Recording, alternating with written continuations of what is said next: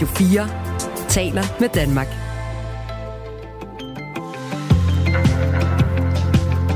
Velkommen til Radio 4 morgen. På ugens første dag, en øh, mandag morgen, sådan på bagkanten af en øh, mindre... Ja, det var vel ikke en storm på den måde, men der var i hvert fald blæsevejr. Ja, og det er vintervejr, når det er sådan semi-dramatisk. Vi befinder os lige præcis midt i januar, 16. januar. Jeg hedder Kasper Harbo. Jeg hedder Anne Philipsen.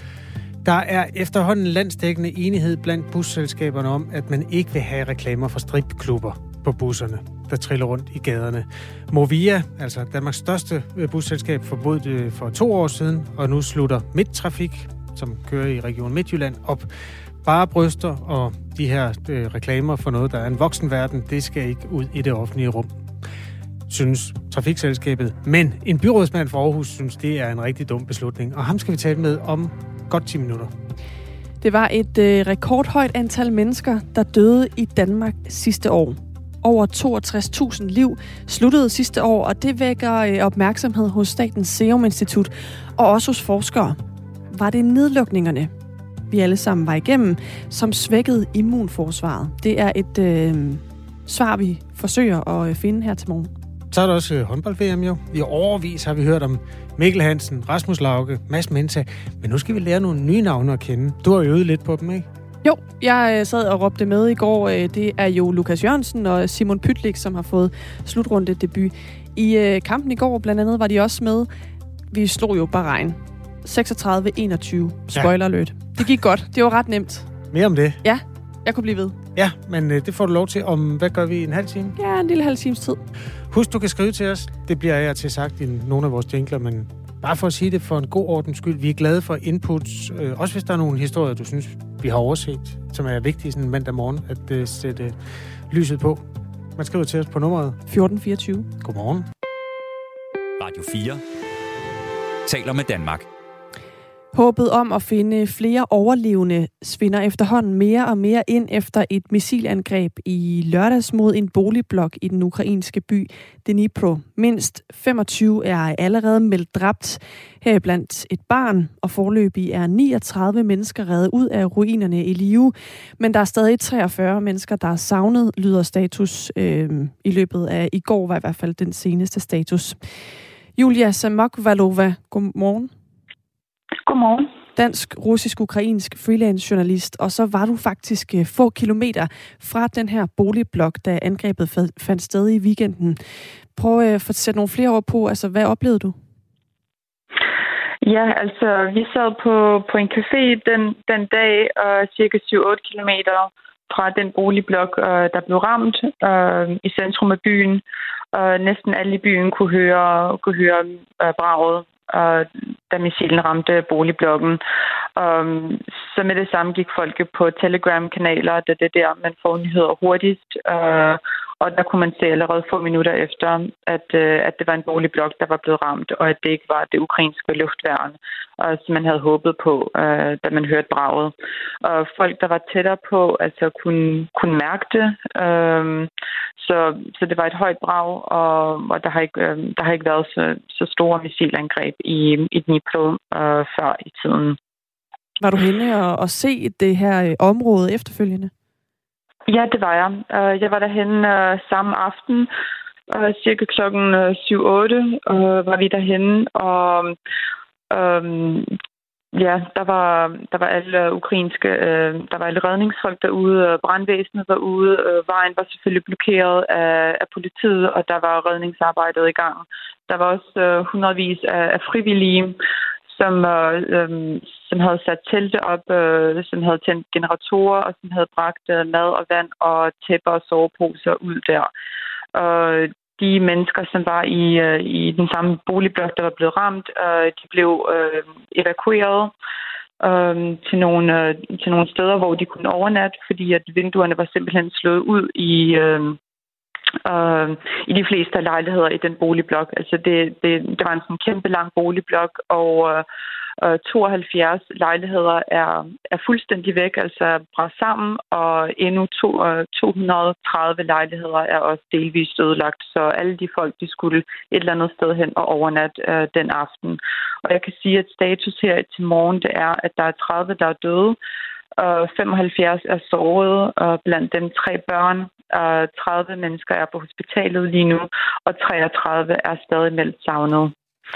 Og håbet selvfølgelig på, at man finder dem i live, og bliver mindre og mindre for hver time, der går, fordi at øh, det, var, det har været frostgrader, både øh, lørdag og i går, og i dag, det er nogle kolde dage. Um, så jeg håbet på, at man finder dem i live, er selvfølgelig øh, ikke så højt lige nu. Og det var i virkeligheden også lidt den melding, der kom fra øh, borgmesteren i Dnipro, som sagde i går, at, øh, at det her håb om, at man skulle finde nogle flere overlevende, det, det svinder langsomt, og at øh, chancerne for at redde folk nu er minimale, lød det også fra øh, borgmesteren. Hvad er det for et arbejde, der er i gang lige nu? Altså er der et aktivt arbejde i gang med at øh, undersøge de her murbrok og se, om man kan nå at redde nogen ud? Ja, præcis. Uh, altså i, i går aftes var jeg også derude uh, og se det, og, og der var alle de frivillige der stadig, og alle redningsfolkene. Men der begyndte uh, allerede Ja, der, der, der begyndte man allerede at bruge altså, kraner og teknik for at, øh, for at, øh, at grave de her murbrokker øh, frem. Øh, så altså, jeg var derude med nogle, øh, med nogle lokale, og de, og de sagde, at, øh, at, der var, at fordi at man allerede begyndte at bruge teknik, øh, så var mm, så var sandsynligheden for, at man skulle finde mennesker liv ikke særlig højt, fordi at den første dag lige efter, øh, der prøvede man at, at, at, at grave dem frem med hænder, øh, men når man først begynder at bruge tung teknik, øh, så er chancerne jo selvfølgelig for, at man finder nogen øh, i liv ikke særlig høje.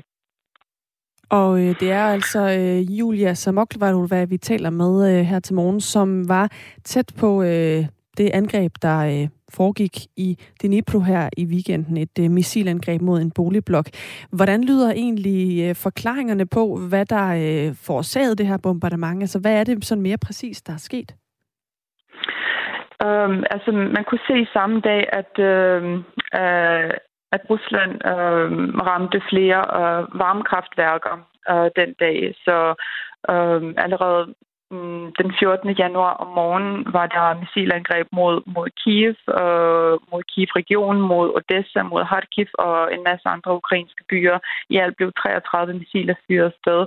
Øh, af det russiske militær, og to af dem har ramt nogle kraftværker. Og man mener i Dnipro også, altså indbyggerne i Dnipro mener, at det russerne gik efter, det var varmekraftværket på den anden side af floden. Øh, den her bygning, den, øh, den ligger på, på en vej, der går langs floden, og lige på den anden side faktisk, der ligger der også et stort øh, varmekraftværk øh, i Dnipro. Og, og man mener enten, altså, at, øh, at Rusland øh, ikke ramte rigtigt, altså at det var det, som, som, som var deres mål, men øh, at det ikke ramte rigtigt. Eller øh, den anden teori er også, at øh, det ukrainske luftværn faktisk skød den her missil ned, og så ramte det desværre boligblokken. Det er blandt andet øh, Oleksiy Aristovich, øh, præsidentens rådgiver, der har været ude og sige det, og det er han blevet hårdt kritiseret for, fordi at øh, hermed mener han så, at, øh, eller hermed lidt, øh, ligger det så implicit, at, øh, at det faktisk er det, det ukrainske luftværn, der er skyld i, at det har, at det har øh, en boligblok. Øh, så det er han blevet kritiseret for. Øh, og man kan også se øh, i de russiske Telegram-kanaler og, og, og, og nyheder er, øh, de har været ude at sige, at, øh, at det enten er altså nogle, nogle gas... Øh, eksplosioner i, i bygningen. Uh, altså, de har selvfølgelig forskellige teorier, som de altid har, når, når sådan nogle ting sker. Øh, enten at det har været gaseksplosioner i selve bygningen, øh, eller at det er de ukrainske sikkerhedsstyrker, der, øh, der selv har opsat øh, den her eksplosion for at beskylde Rusland for det. Og den tredje teori er så, at det er det øh, ukrainske luftværn, der har skudt missilen ned. øh, og det derfor ramte en boligblok. Så i alle tilfælde beskylder Rusland selvfølgelig Ukraine for, øh, for de her mange mennesker, der er døde nu i boligblokken.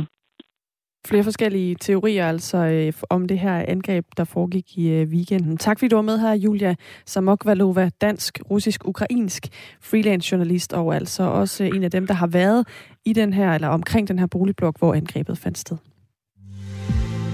Du lytter til Radio 4 morgen. Nu skal det handle om død igen, men altså i en vis forstand en midt, lidt mere sådan fredelig kontekst. Men man gør jo status hver gang et år er omme, og øh, det er ret markant, når man gør status over, hvor mange der døde i Danmark i løbet af 2022. Der er aldrig døde så mange mennesker øh, før i løbet af et år. Selvom man tager højde for, at befolkningen selvfølgelig også er større, end den nogensinde har været før, så er der massiv overdødelighed blandt mennesker i Danmark. Det præcise tal er 62.133 liv, der sluttede ifølge de Øh, nyeste tal, som vi har fået hos Statens Serum Institut. Det er sådan et sted mellem 8 og 9 procent flere, end der plejer at dø i løbet af et år.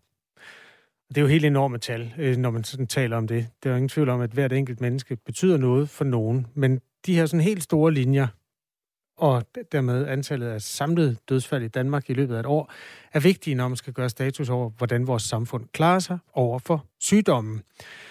Det er jo ikke ualmindeligt, at der kommer øh, sådan nogle øh, virussygdomme, influenza, RS-virus og corona om vinteren, og det er jo også en del af forklaringen på den høje overdødelighed, øh, som særligt var markant i december måned.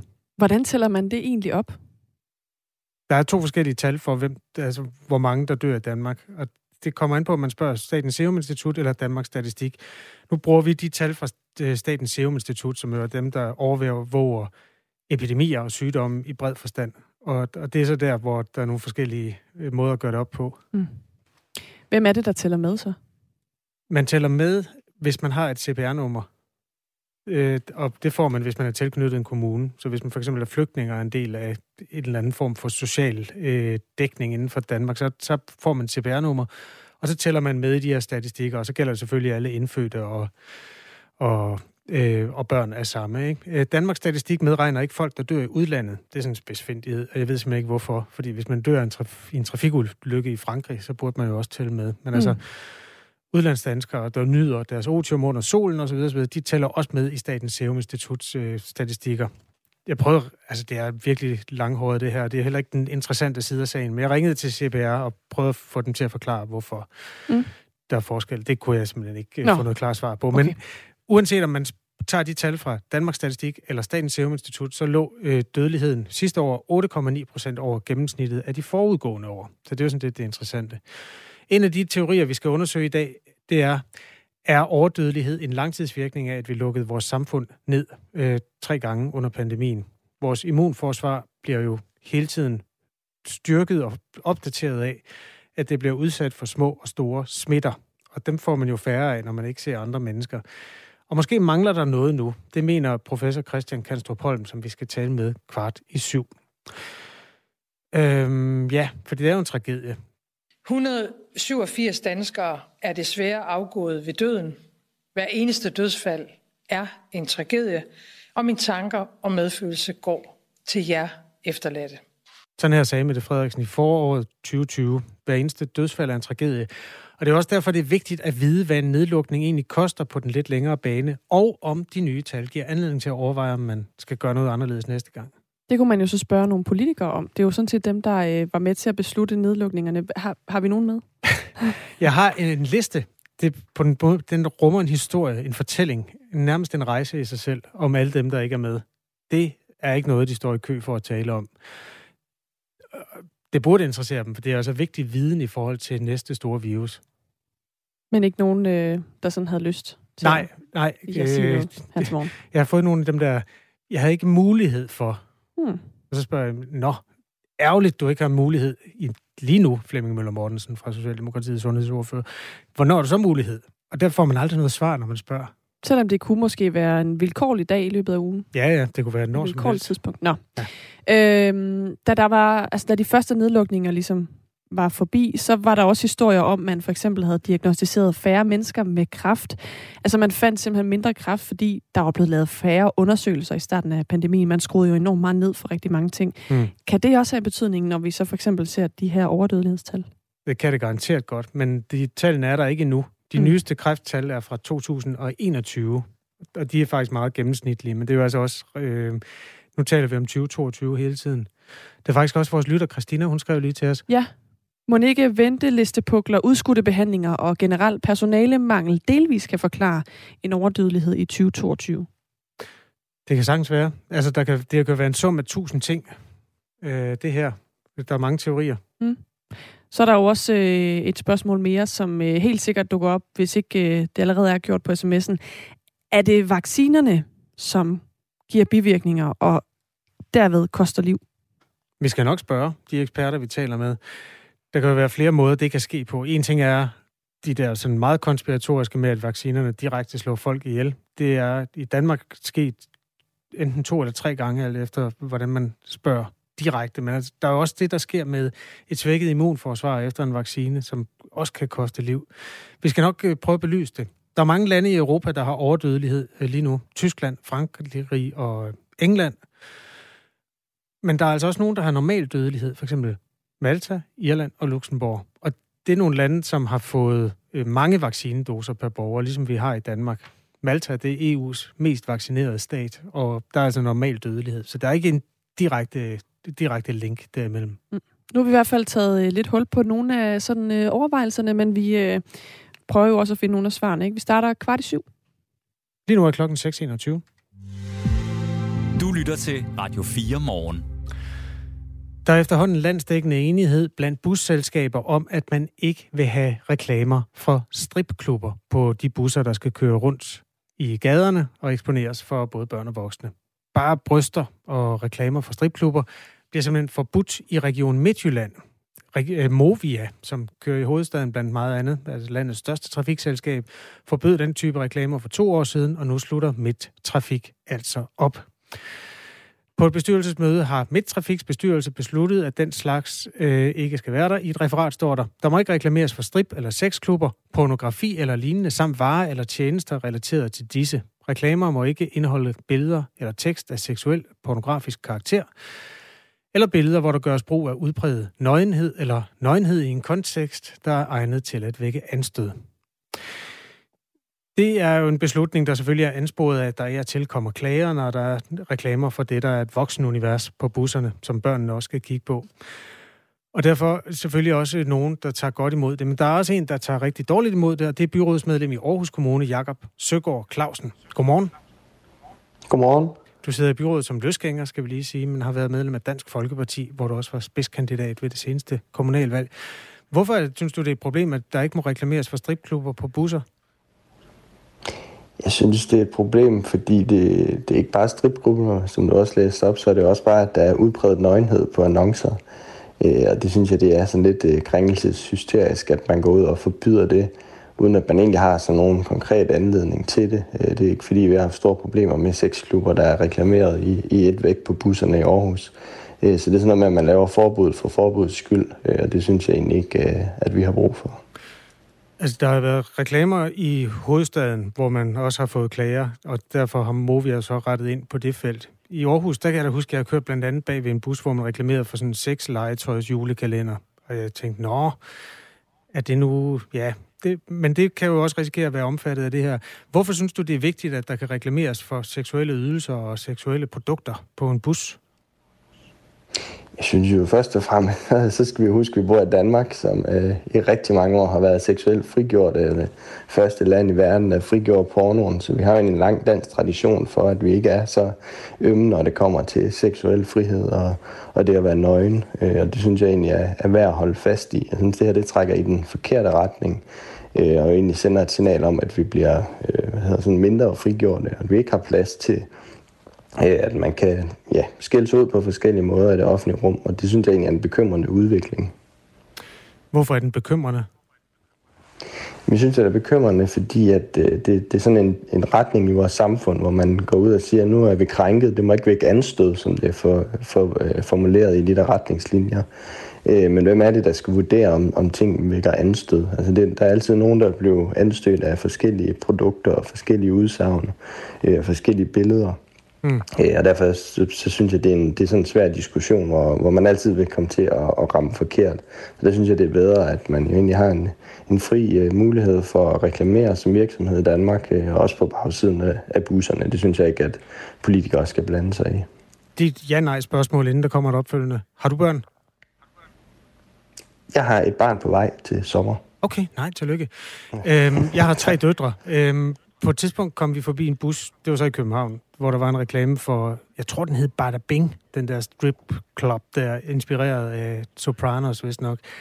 Øh, Bada Bing, og så var der sådan et billede af noget, noget kvindekrop i en eller anden indpakning, og så står der, her kommer der gentleman. Og så prøvede jeg sådan at fortælle dem, hvad det var, men jeg synes del med det var svært, øh, fordi det er jo en industri, der også øh, har sine problemer. Altså, det er jo ikke bare et arbejde, at arbejde i sexindustrien. Sexarbejdere har jo, hvad skal man sige, for det første nogle virkelig sådan svære arbejdsvilkår, og øh, der er sådan kæmpe spor af trafficking, og sådan virkelig øh, dumme historier i den der branche der. Derfor synes jeg personligt, at det var super øh, fint, at, at de der blev pillet af, for jeg synes faktisk ikke, de hørte hjemme i det der, som jeg skulle kigge på sammen med mine børn. Hvad synes du om den holdning? Mm, jeg kan ikke helt følge det, øh, fordi stripklubberne forsvinder jo ikke ved, at, vi for, øh, at annoncerne forsvinder på bagsiden af busserne.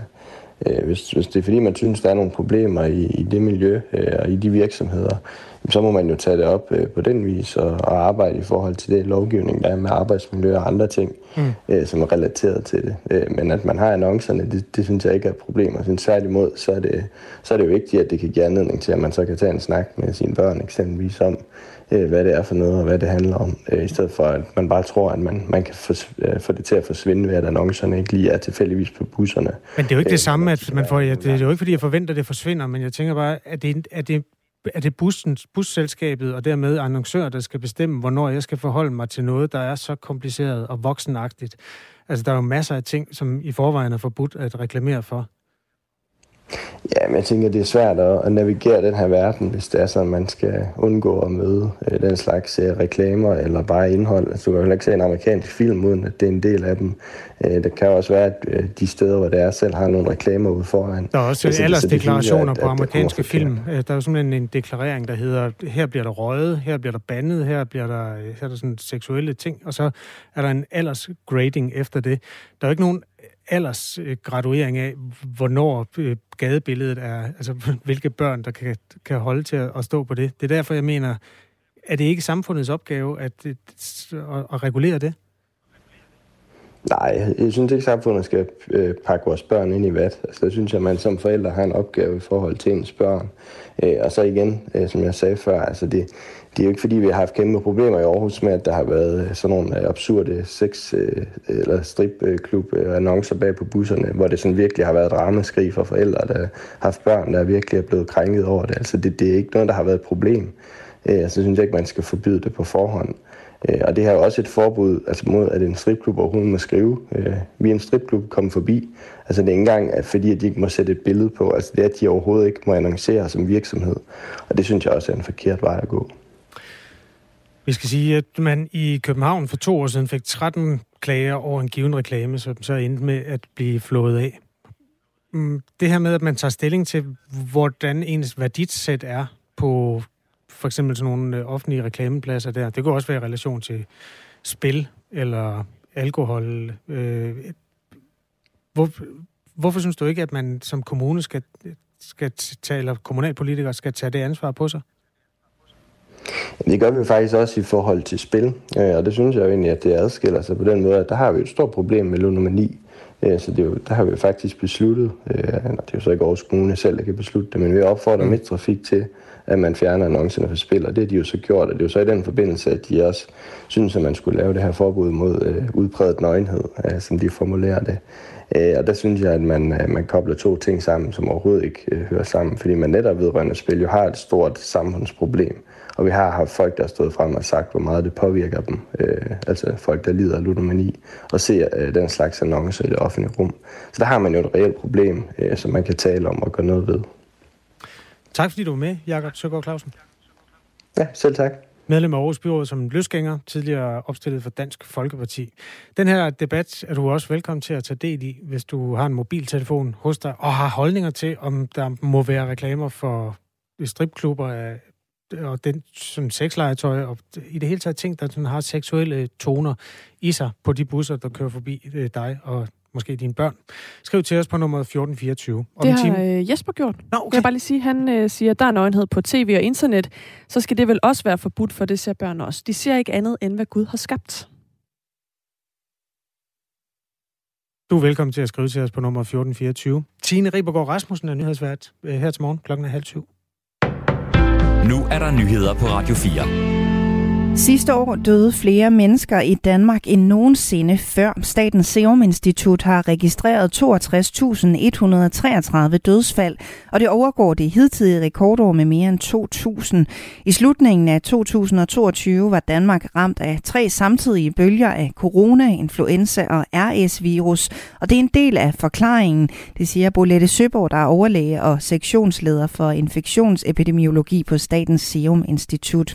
Samtidig så kan immuniteten i befolkningen have lidt skade af de store nedlukninger, der betød, at vi havde kontakt med færre mennesker end normalt. Det mener blandt andre professor Christian Kanstrup Holm fra Aarhus Universitet, der forsker i luftvejsinfektioner. Og ham kan du høre mere om i Radio ham kan du høre mere fra i Radio 4 morgen klokken kvart i syv. Venstres politiske ordfører Morten Dalin mener, at hvis man vil styrke forsvaret, så er det nødvendigt med tiltag, som kommer med konkret finansiering, som for eksempel at afskaffe Stor Bededag. Den slags forslag er meget ofte upopulære, og vi synes da heller ikke, det er sjovt at afskaffe en helligdag. Men lederskab handler ikke om at gøre det populære, skriver Morten Dalin i en kommentar.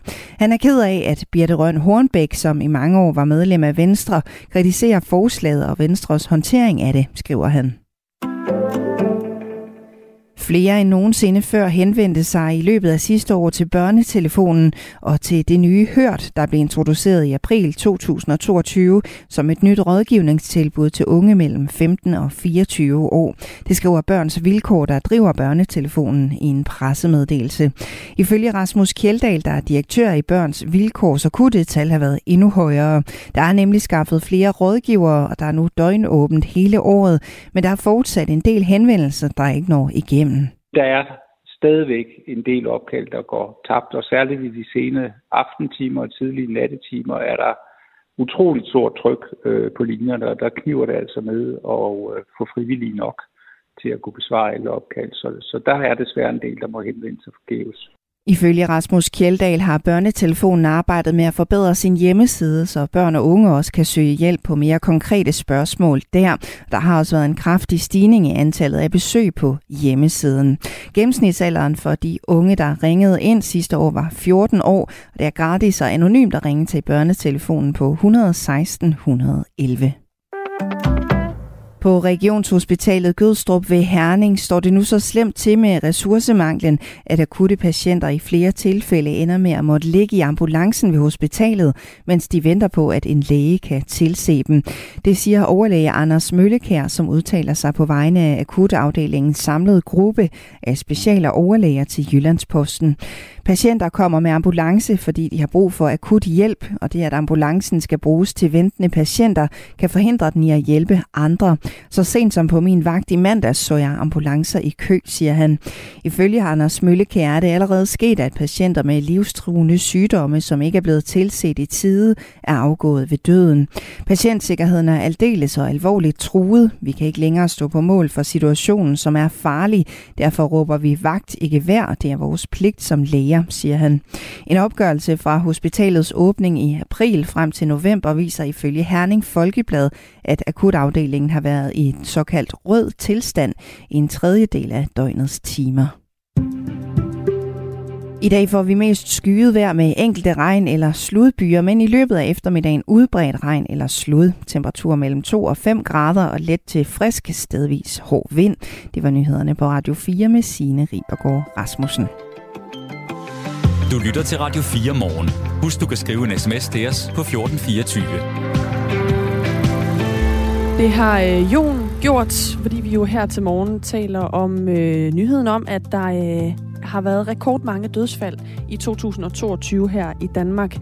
Så skriver Jon ind, folk døde ikke af covid, de døde med covid.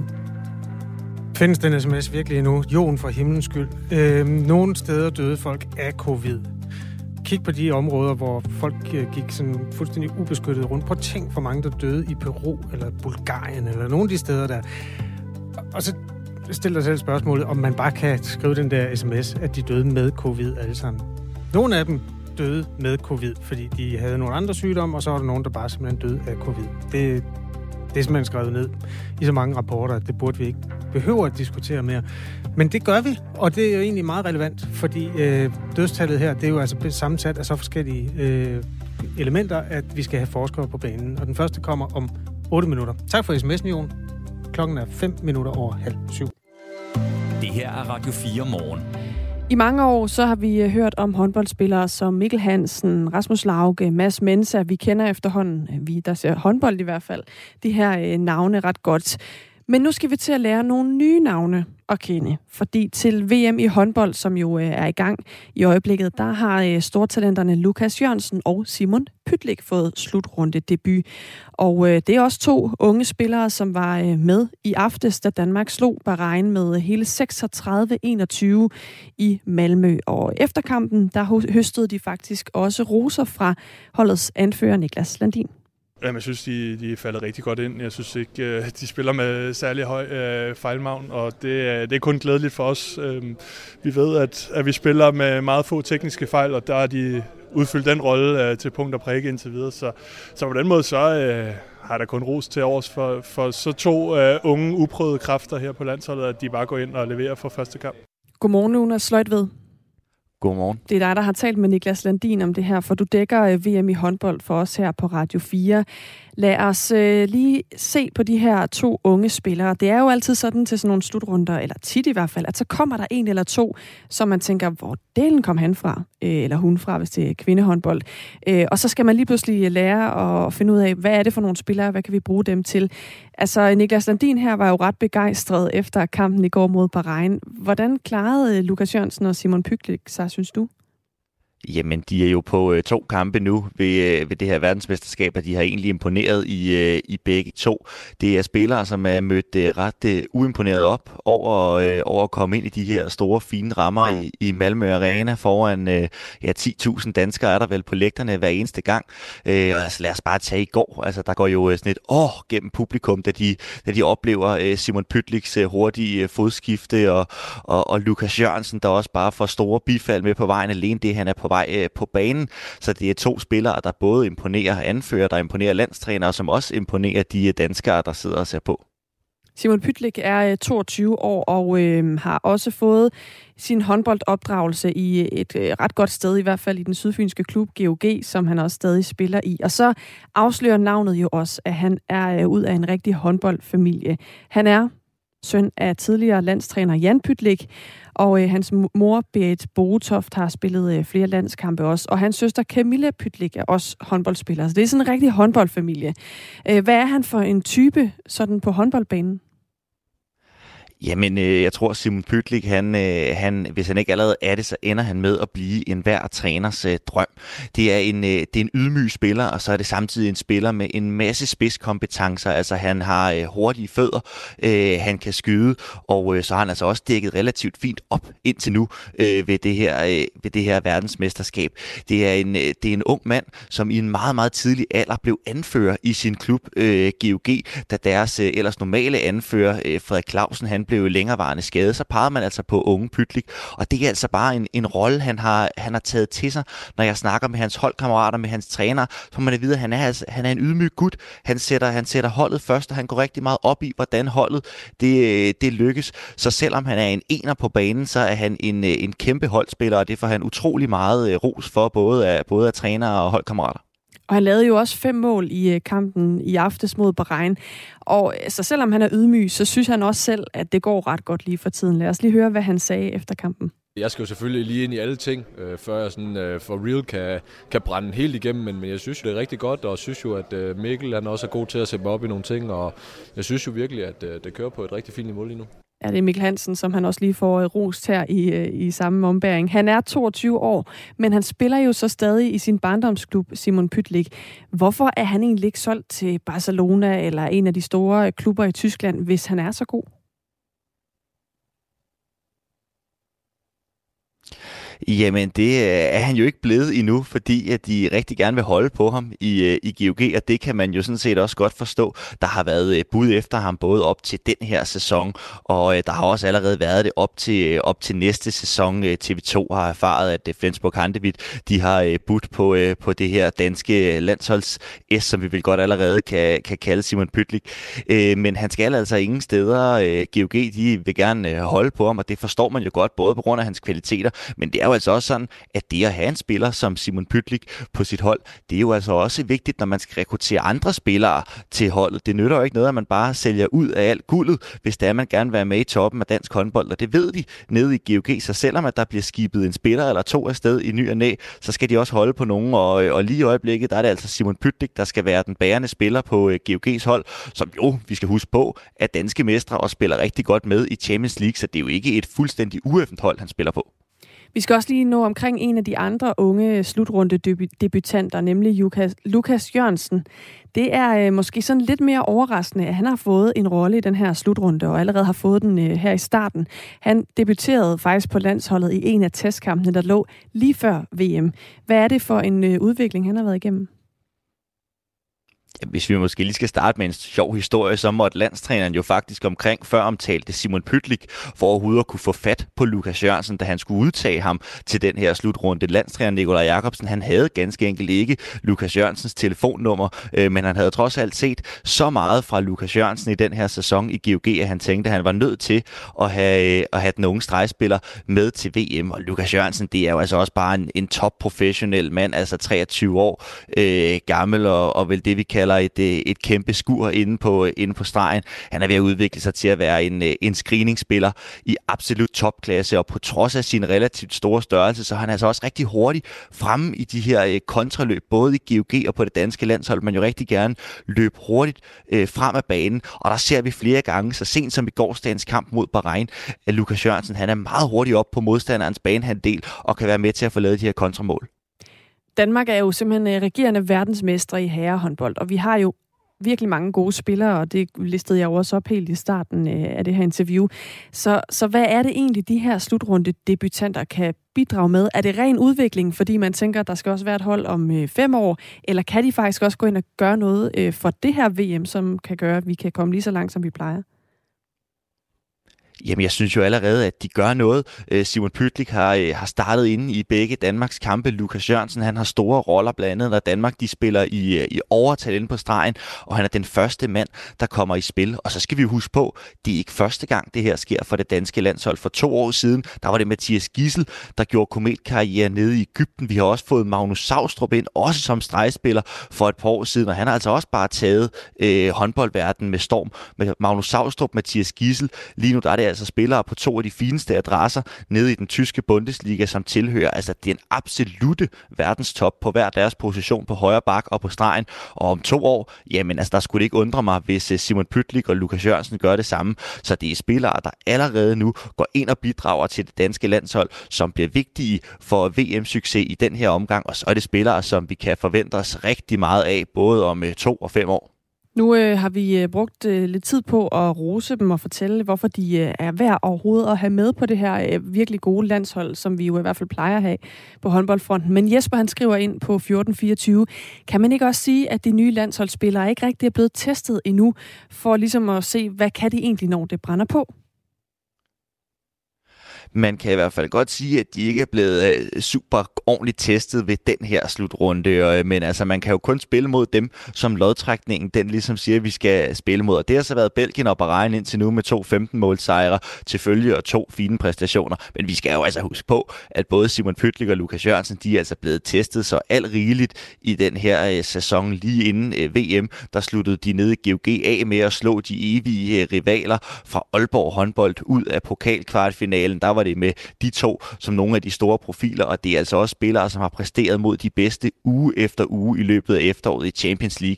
Så der er ingen tvivl om, at Nikolaj Jakobsen, han ved altså godt, hvad det er for nogle spillere, som han har udtaget til den her slutrunde, og jeg tror ikke, vi skal være så bekymrede, når modstanderne begynder at hedde Ægypten og Kroatien og så videre. Det kan jo også kunne blive Sverige og Frankrig senere hen. Jeg tror altså sagtens, at vi kan stole på de her øh, unge gutter. De er altså gjort af et, øh, af et særligt stof, så vi skal heller ikke være bekymrede, selvom at øh, vores gode lytter har helt ret. Modstanden, den bliver altså sværere, når vi kommer længere frem i turneringen.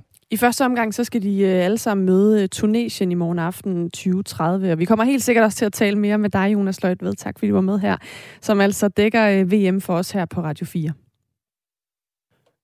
Klokken er 6.44. Det her er Radio 4 Morgen, som er et program, der bliver til mellem hænderne på os og vores reporter, kollega Mathias Bunde. Godmorgen. Godmorgen. Hvad er nyhederne i dag? Jamen, øh, den helt store nyhed er selvfølgelig, at Birte Røn Hornbæk har meldt sig ud af Venstre. Det gjorde hun i aftes. Hende har jeg fået fat i, og vi har hende med øh, senere her på morgen. Det er cirka om en halv times tid. Øhm, og i den forbindelse, så prøver jeg også at få fat i den politiske ordfører for Venstre lige nu. Han hedder Morten Dalin, fordi at øh, Birte Røn Hornbæk, hun er jo selvfølgelig ikke helt tilfreds, og det er jo derfor, hun har meldt sig ud. Hun er særligt ikke tilfreds med, at Venstre jo kæmper for at fjerne stor bededag. Nej, tidligere kirkeminister. Ja, tidligere kirkeminister, også tidligere integrationsminister, og ja, medlem af Venstre i, i 45 år. Det er så slut nu.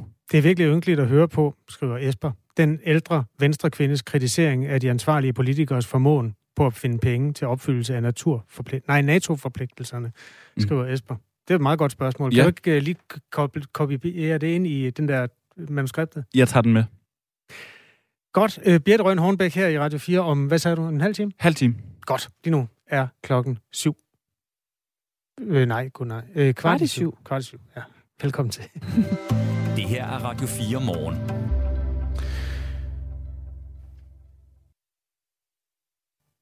Hvad skal der ske nu? Ja, det er lige tvivl om. Jeg skal lige finde ud af, om vi har Christian det har vi. med. Ja, godt. Vi kører.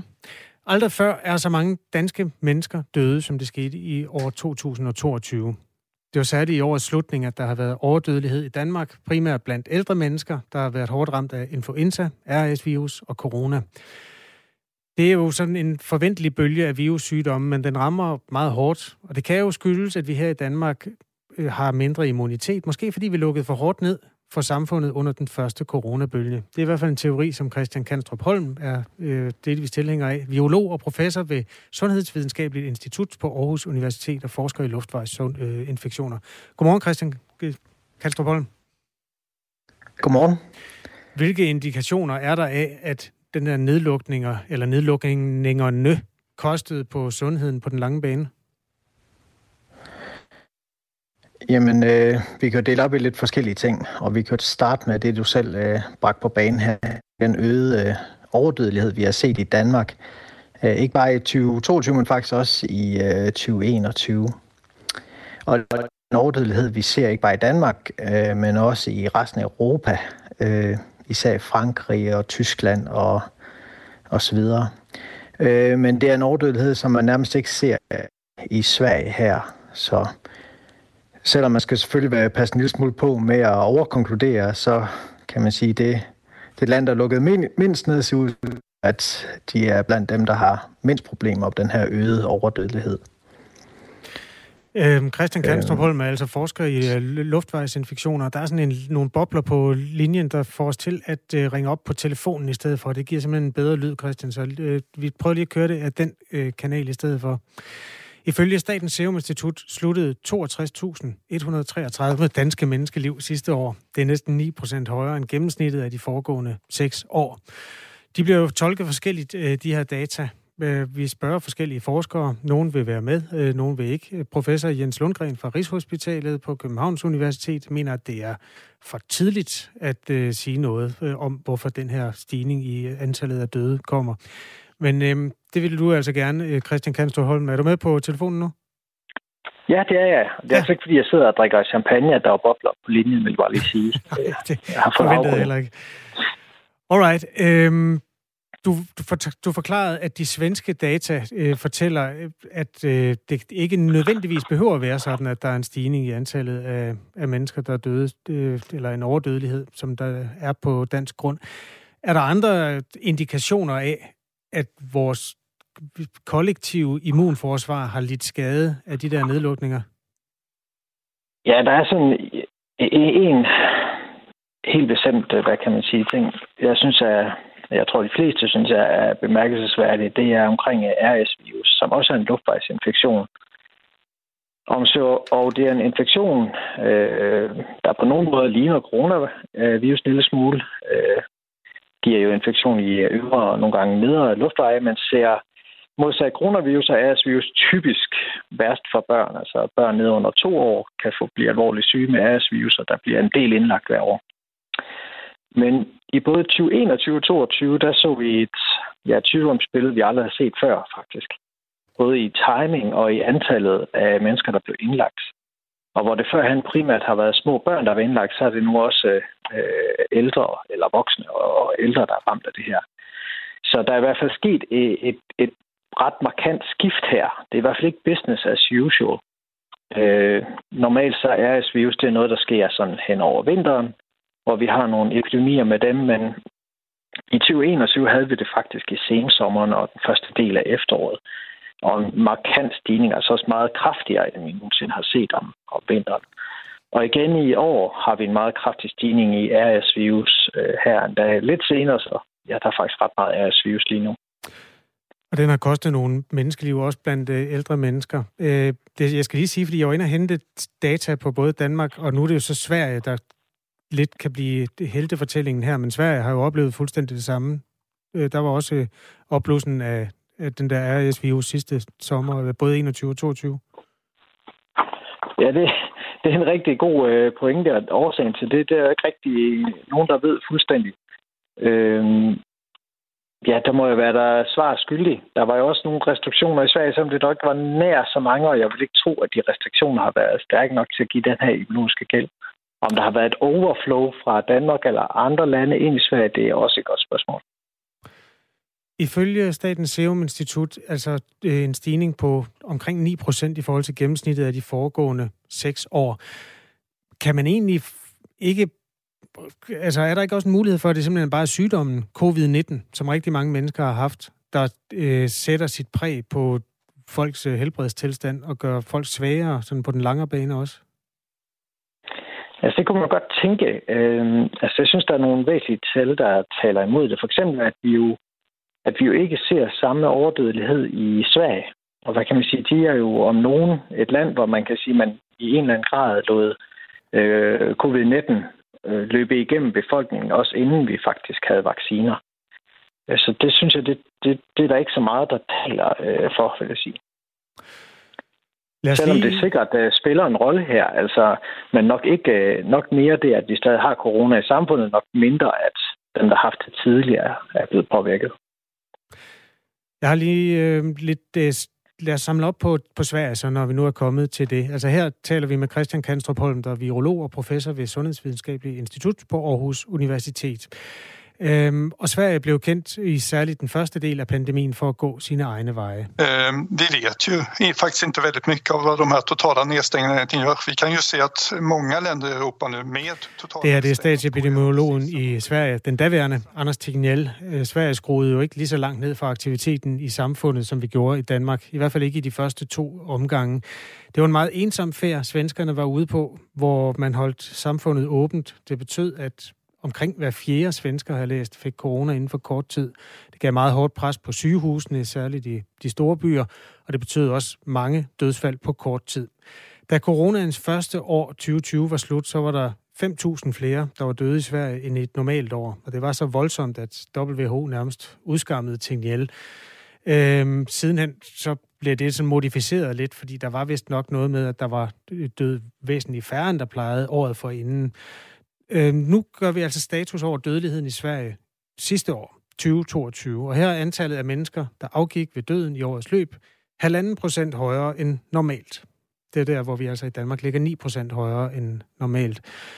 Øhm, hvordan tolker du helt præcist forskellen på de her mortalitetstal for Danmark og Sverige, Christian Kanstrup Holm? Altså, det, vi, vi skal lige huske på, at vi er, vi er altså ude i noget gætværk her. Fordi der er jo ingen, der kender den præcise årsag-effekt-sammenhæng her. Men hvis vi kigger over, hvad kan man sige, hele pandemiens periode, og vi så tager 2022 med, så har Danmark i hvert fald ikke klaret sig bedre end Sverige, når vi kigger på overdødelighed. Det, det tror jeg næsten ikke, der kan være i tvivl om mere. Øh, en del af de modelberegninger, der har været fremme, de har været meget, meget afhængige af, at man har medtaget for Sverige vinteren øh, 2018, hvor man havde ufattelig få øh, dødsfald om vinteren på grund af en meget lav influenza-sæson, og det har påvirket en del af de her modelberegninger en del.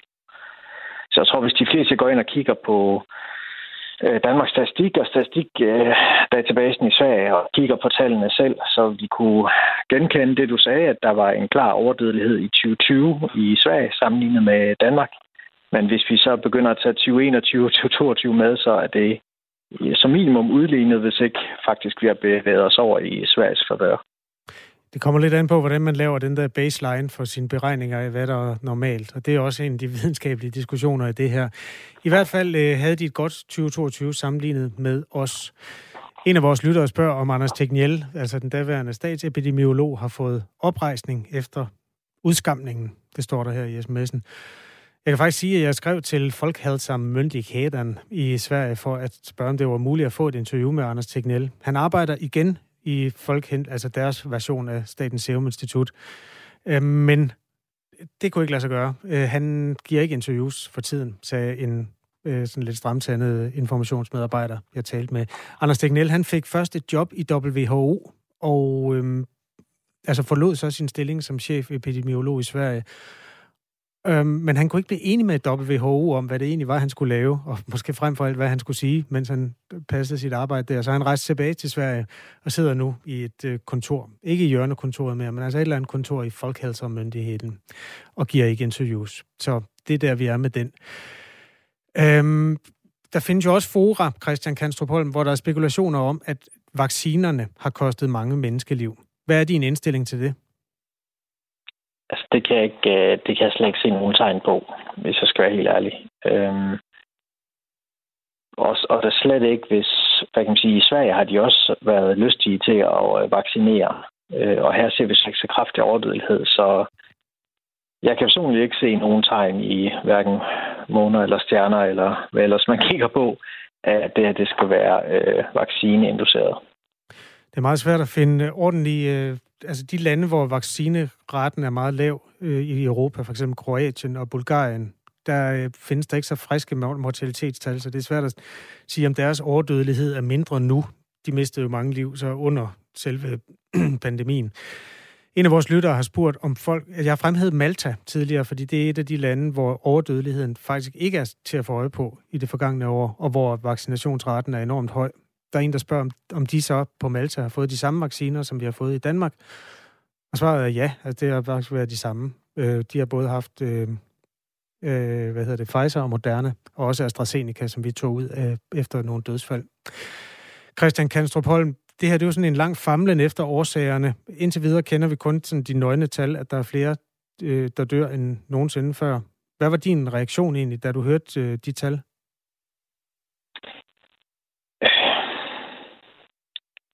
Jamen, jeg vil ikke, jeg vil ikke sige, at det påvirker mig helt vildt meget.